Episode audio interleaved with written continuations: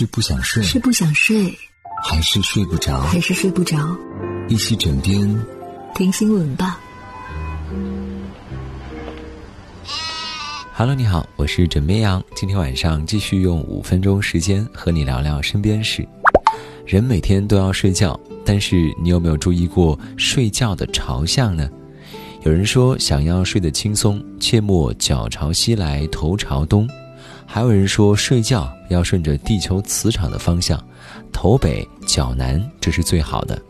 那事实真的如此吗？最近很多人信赖的科普公众号“科普中国”给出了解释。有学者认为，人体可视作具有弱磁性的磁体，睡眠时最好能够沿着磁力线的方向。如果方向不一致，人就会受到地球磁场力的作用。但是地磁与睡眠的确切关系尚无定论，很难说朝向会不会影响睡眠。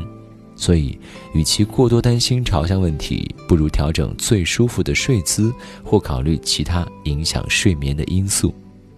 如果你经常睡不着或者睡不好，今天晚上这些知识点你要记牢了。首先是适宜的温度，一般在二十六度左右，具体以个人舒适为准。睡觉时只需要顺应自然光即可，但在环境中充斥各种光干扰时，营造睡眠时的黑暗环境以及醒来后的光亮环境需要人为调整。比方说，给窗帘加遮光布，不开长明小灯等。房间的布置呢，要尽可能简单。很多家庭会把孩子喜欢的玩具公仔都放在宝宝的卧室，事实上，玩具会让人更加精神。同时，合适的寝具也很重要。比如说，腰椎有问题的人适合睡稍硬的床垫，枕头的材质和高度要兼顾体型和颈椎的问题。除了上面说的，睡觉的姿势同样重要。事实上，不存在一个所有人通用的好睡姿，我们应该根据个人的实际情况来看，选择最舒适、让自己最身心放松的那种就可以。要注意的是，有些病人呢要限制姿势，比如说睡眠呼吸暂停或打鼾的朋友，要尽可能避免仰卧睡。同时，孕后期的也不推荐仰卧睡。那如何让自己快速进入到睡眠状态呢？